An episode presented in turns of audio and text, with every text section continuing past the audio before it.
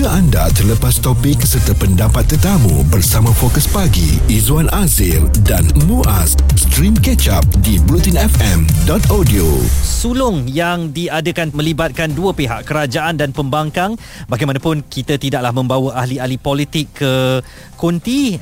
Yang bersama dengan kami bertindak bagi pihak kerajaan adalah Alisha Aisyah Salsabila Muhammad Razuan dari Majlis Orator Universiti Malaya atau Morum, dan bertindak di kerusi pembangkang Muhammad Akil Mujahid Mukhtar di Pusat Debat dan Oratori Dunia Universiti Islam Antarabangsa Malaysia atau IIUM. Dan isu yang dibahaskan adalah silibus pembelajaran sekolah rendah harus dirombak dan disesuaikan. Dua hujah telah pun dilontarkan oleh pihak kerajaan dan juga pembangkang, dan pastinya kita nak bawakan untuk hujah yang ketiga. Jadi saya nak mempersilakan sekali lagi di kerusi kerajaan YB Aisyah. Saya berikan 4 minit dengan kebenaran untuk pembangkang mencelah pada bila-bila masa. Silakan. Sebelum saya teruskan dengan hujah, sebagai kerajaan, saya rasa saya perlu untuk menjawab asakan-asakan yang diberikan oleh saudara Akil sebentar tadi. Asakan pertama berkaitan dengan, jadi sebagai kerajaan, apakah cadangan khusus saya mengenai rombak dan juga penyesuaian silibus pembelajaran sekolah rendah ini? Baiklah, sebagai pandangan seorang pelajar universiti, saya merasakan kita perlu menyesuaikan dengan cara, pertama, mungkin sistem pembelajaran itu berdasarkan daya pemikiran murid kita semasa. Kedua, kita boleh lihat negara Jepun dan juga negara Singapura. Apakah fokus utama untuk murid sekolah rendah bagi tahap 1? Sama ada fokus mereka adalah berkaitan dengan persekitaran kehidupan, contohnya etika dan juga cara berfikir, ataupun sebenarnya fokus mereka lain. Sebab berdasarkan research saya, fokus mereka adalah untuk membangunkan murid itu terlebih dahulu. Baiklah, seterusnya saudara Akil juga memberikan pendapat. Katanya, contohnya negara Jepun yang belajar sahsiah terlebih dahulu, kemudian bagi peringkat pengajian yang lebih tinggi, baru kita belajar akademia. Sebab itulah saudara Akil, lihat sahaja negara Jepun, mereka tekankan sahsiah terlebih dahulu pun boleh sahaja berjaya. Jadi mengapa kita takut untuk bergerak lebih ke tahap depan? Sebab tu kalau kita lihatlah hujah saudara Akil berbicara mengenai nanti murid-murid kita akan jadi seperti tikus makmal. Yang mana saya kurang bersetujulah. Sebab kalau kita sedar ada kelompongan, kalau kita sedar ada kelemahan dalam sistem pembelajaran sekolah rendah kita semasa, maksudnya ada perkara yang kita patut tambah baik. Jadi kenapa ketakutan kita untuk hadapi hari esok ini boleh menggadaikan anak-anak yang menjadi intan pemata, iaitu murid sekolah rendah kita sendiri. Sebab itulah jangan kita pernah takut untuk hadapi hari esok. Kalau ada kelemahan, kita baiki. Sebab dalam setiap keadaan, kita boleh untuk tambah baik. Baiklah. Sebab tu, sebagai perwakilan kerajaan, hujah terakhir saya akan berbincang mengenai menyahut seruan falsafah pendidikan kebangsaan. Dalam falsafah pendidikan kebangsaan, ada menyebut mengenai mengembangkan potensi individu secara menyeluruh untuk mewujudkan insan yang seimbang dan harmoni dari segi intelek, rohani, emosi dan juga jasmani. Salah satu kerajaan untuk menyahut seruan ini adalah dengan memansuhkan UPSR, memansuhkan peperiksaan tahap 1 iaitu darjah 1, 2, 3, supaya fokus mereka bukan sahaja kepada peperiksaan dan akademik semata-mata. Pun begitu, saya merasakan kita terlepas pandang kerana elemen paling penting dalam sekolah ialah silibus pembelajaran itu sendiri. Maksudnya dalam keadaan ini, mereka masih perlu terkejar untuk menghabiskan silibus walaupun peperiksaan itu telah pun dimansuhkan. Sedangkan sepatutnya mereka ini memerlukan pembangunan yang menyeluruh. Bahkan dalam keadaan inilah yang membuatkan murid kita tidak berminat untuk belajar. Saya kira baguslah saudara Akil pagi-pagi tidak menangis untuk ke sekolah rendah, tetapi berbanding dengan murid-murid lain. Contohnya, dalam e-rekod kaunseling sekolah-sekolah negeri Johor tahun 2019 Januari sehingga Jun mencatatkan 3,992 kes ponteng sekolah, yang mana dalam satu kajian berpendapat bahawa kes ponteng sekolah ini berpunca daripada kurangnya rasa minat murid untuk ke sekolah. Sebab itu saya merasakan ada keperluan untuk kita merombak dan menyesuaikan sistem ataupun silibus pembelajaran kita semasa, iaitu untuk kita seimbangkan intelek, rohani dan juga jasmani, yang mana pada masa yang sama akan mampu untuk menarik niat minat murid-murid ini untuk ke sekolah, yang mana kita seperti semua sedia maklum, maafkan saya lidah terbelit, kalau murid-murid itu berminat untuk belajar, mereka akan lebih mudah memahami isi pembelajaran dalam silibus tersebut. Yang mana ini pandangan saya, iaitu dalam segi rombakan dan juga penyesuaian. Nampaknya terbelit-belit lidah YB Kerajaan walaupun dah minum kopi tadi. Sebab 4 minit diberikan, memang banyak sebenarnya input nak diberikan tu. Dia nak lontarkan banyak benda, tapi tak apa, kita nak dengar pula bagaimana hujahan balas daripada YB Pembangkang. Silakan YB Akil. Baik, saya suka dengan gurauan-gurauan manja oleh saudari Aisyah sampai terbelit-belit. Dewan yang mulia bukan tempat untuk bergurau manja, ya. Walaupun begitu, ada beberapa perkara yang perlu untuk saya tegur di meja kerajaan. Pertama, kes kerajaan adalah untuk kita menyesuaikan dan merombak silibus pembelajaran sekolah demi pembangunan murid. Jawapan di meja pembangkang mudah. Betapa pembangunan murid ini boleh untuk dilakukan dan tanpa untuk menyesuaikan dan merombak silibus pembelajaran, sebab silibus pembelajaran semasa sudah cukup relevan dan mampu untuk membangunkan murid. Pertama. Kedua, perwakilan kerajaan kata. Saya pun terbelit-belit lidah. Sama juga. Saudari Aisyah. Baik, perwakilan kerajaan kata, janganlah pernah untuk kita takut dengan hari esok. Saya percaya kita perlu untuk takut dengan hari esok, sebab sekarang dalam dunia hari ini, kita bukan sekadar mengalami ketidakstabilan politik, kita juga diancam dengan kesan pandemik. Sebab itu kita tidak pernah boleh untuk ada lagi satu ketidakstabilan, iaitu ketidakstabilan dalam aspek pendidikan pula. Dan yang ketiga, perwakilan kerajaan kata silibus pembelajaran sekolah rendah harus dirombak dan disesuaikan, sebab ada pelajar ponteng, pelajar kurang minat. Hadirin, minat ini tidak semestinya dipengaruhi oleh silibus pembelajaran sekolah rendah. Boleh jadi pada satu hari ini saya ditolak oleh crush saya, jadi saya tak rasa minat untuk hadir ke sekolah dan ponteng ke sekolah pada hari tersebut. Keadaan minat ataupun tidak minat ini tidak pernah menjustifikasikan silibus pembelajaran sekolah rendah gagal. Baik, ini adalah pertikaian untuk kerajaan.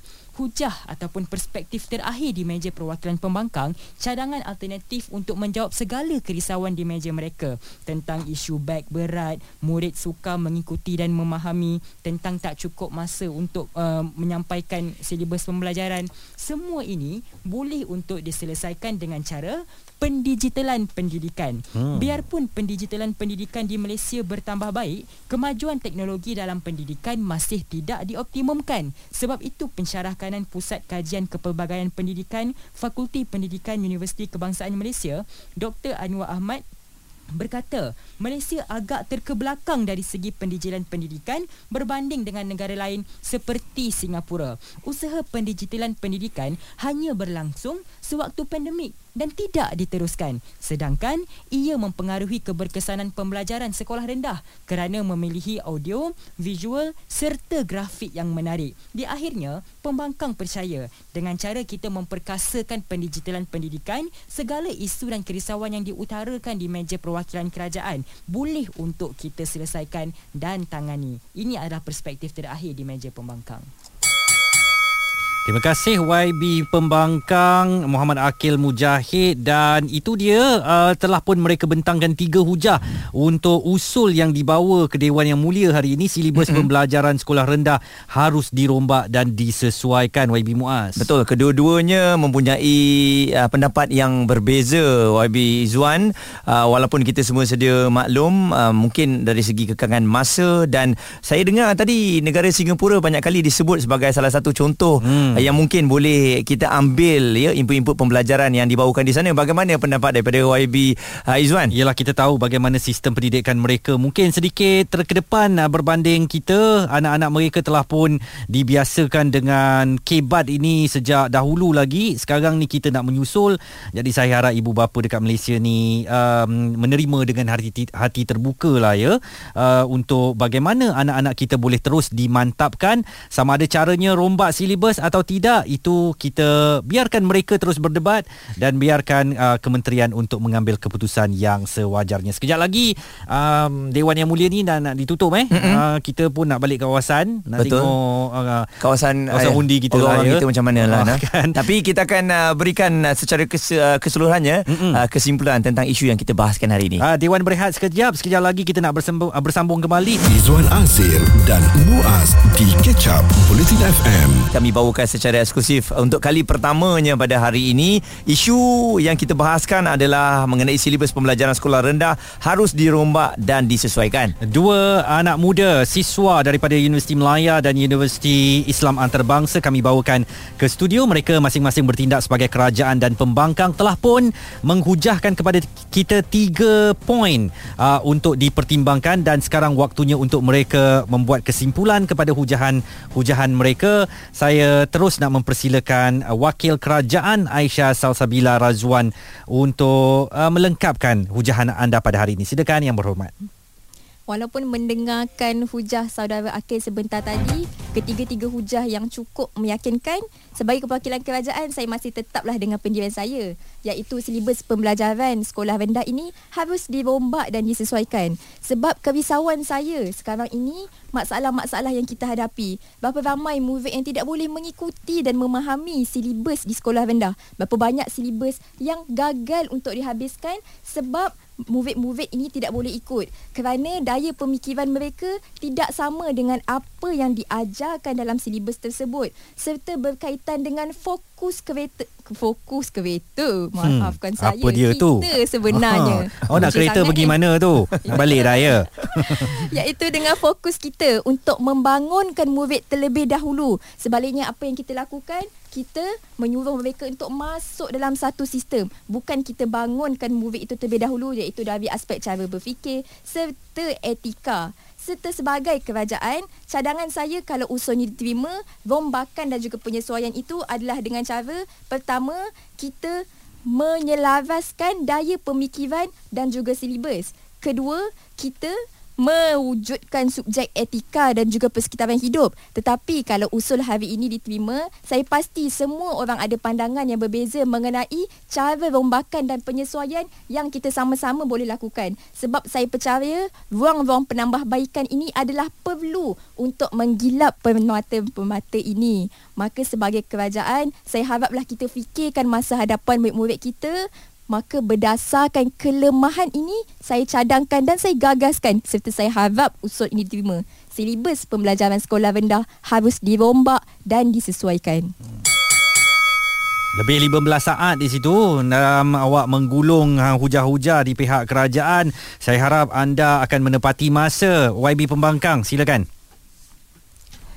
Pendirian teguh di meja perwakilan pembangkang, silibus pembelajaran sekolah rendah tidak harus dirombak dan disesuaikan. Pembangkang tampil dengan 3 perspektif. Perspektif pertama, silibus pembelajaran sekolah rendah masih relevan sebab ia bergerak seiring dengan evolusi pendidikan.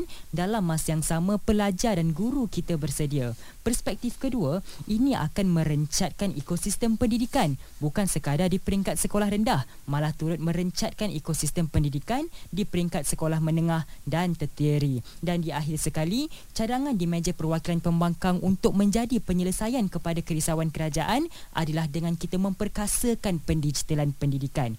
Baik, jika usul ini diterima Dewan, pertama, kita akan mempertaruhkan mutu pendidikan. Cukup ada sekadar ada. Sebab itu bagi kerajaan, mana-mana guru boleh saja untuk menjadi guru moral. Dan yang kedua, kita akan meletakkan masa hadapan pendidikan kepada satu pemboleh ubah yang tidak tetap dan mudah untuk dipengaruhi seperti minat dan juga daya pemikiran pelajar. Sebab itu, pembangkang hari ini masih lagi menolak gagasan usul. Wah, ini satu perdebatan yang panas dan kita nak ucapkan terima kasih kepada kedua-dua yang berhormat muda kita. Saya namakan Yang Berhormat Gombak dan Yang Berhormat Lembah Pantai lah ya. Lokasi kedua-dua universiti ini. Kenapa? Ingatkan kawasan panas. Tak ada, bukan. Kebetulan universiti itu memang terletak di situ, di dalam kawasan tu kan. Kita nak ucapkan syabas kepada Aisyah Salsabila Muhammad Razuan dari Majlis Orator Universiti Malaya, Morum, dan juga daripada Pusat Debat dan Oratori Dunia Universiti Islam Antarabangsa Malaysia IIUM, saudara Muhammad Akil Mujahid Mukhtar atas persembahan debat yang begitu meyakinkan. Kagum lah saya, dia orang ni bahasanya tu kan susun dan kita faham apa yang mereka nak sampaikan, Muaz. Dan kita harapkan juga ya, hujah-hujah ini walaupun di pihak universiti mereka wakili, kita nak sangat mereka yang berada di luar tu mendapat pelbagai input, kerana input yang mereka bawakan hari ini berdasarkan research yang mereka lakukan. Betul. Dan saya rasa silibus pembelajaran sekolah ni memang tak akan habis diperkatakan. Cubalah untuk cari jalan yang terbaik dan kita minta sangat ianya jangan dipolitikkan, kerana kelak anak-anak kita juga yang akan terkesan dengan perubahan sistem pembelajaran yang pelbagai. Kami mahu masyarakat Malaysia ya, netizen terutamanya, untuk mengamalkan debat ini secara sihat ya. Apa sahaja yang mungkin anda setuju atau anda tidak setuju boleh disanggah. Bukan bermaksud kita perlu bersetuju dalam semua perkara dan tidak bersetuju dalam semua perkara. Semuanya boleh kita sanggah, tapi lakukan seperti yang kami tampilkan ini, menyanggah dengan acara terhormat seperti Aisyah katakan. Apa tadi Aisyah? Menikam dalam santun, menyanggah dalam senyum. Ah gitu kan. Sakit tu kalau kena tu. Jadi kita nak macam tu lah, budaya menyanggah yang terhormat, supaya menghormati antara satu sama lain. Tapi Izwan, tak ada pemenang Tak ada pemenang, tak ada kalah. Kita open, terbuka sahaja. Biarkan ni. Kalau saya budak UIA, saya kata UIA lah menang kan. Kesian pula Aisyah kan. Tak, Aisyah tu gurau je tak, ya. Ni tak ada pemenang, tak ada kalah ada, ya. Kedua-duanya mempunyai poin yang tersendiri. Betul lah. Dan kita mengharapkan mungkin satu hari nanti para ahli politik akan berani menyahut cabaran kami untuk duduk di kerusi ini untuk debat buletin. Apa saja topik yang boleh kita debatkan untuk manfaat rakyat, kita akan bawakan untuk anda. Dengar ulangan perbincangan Fokus Pagi Izwan Azir dan Muaz di kecap BuletinFM.audio.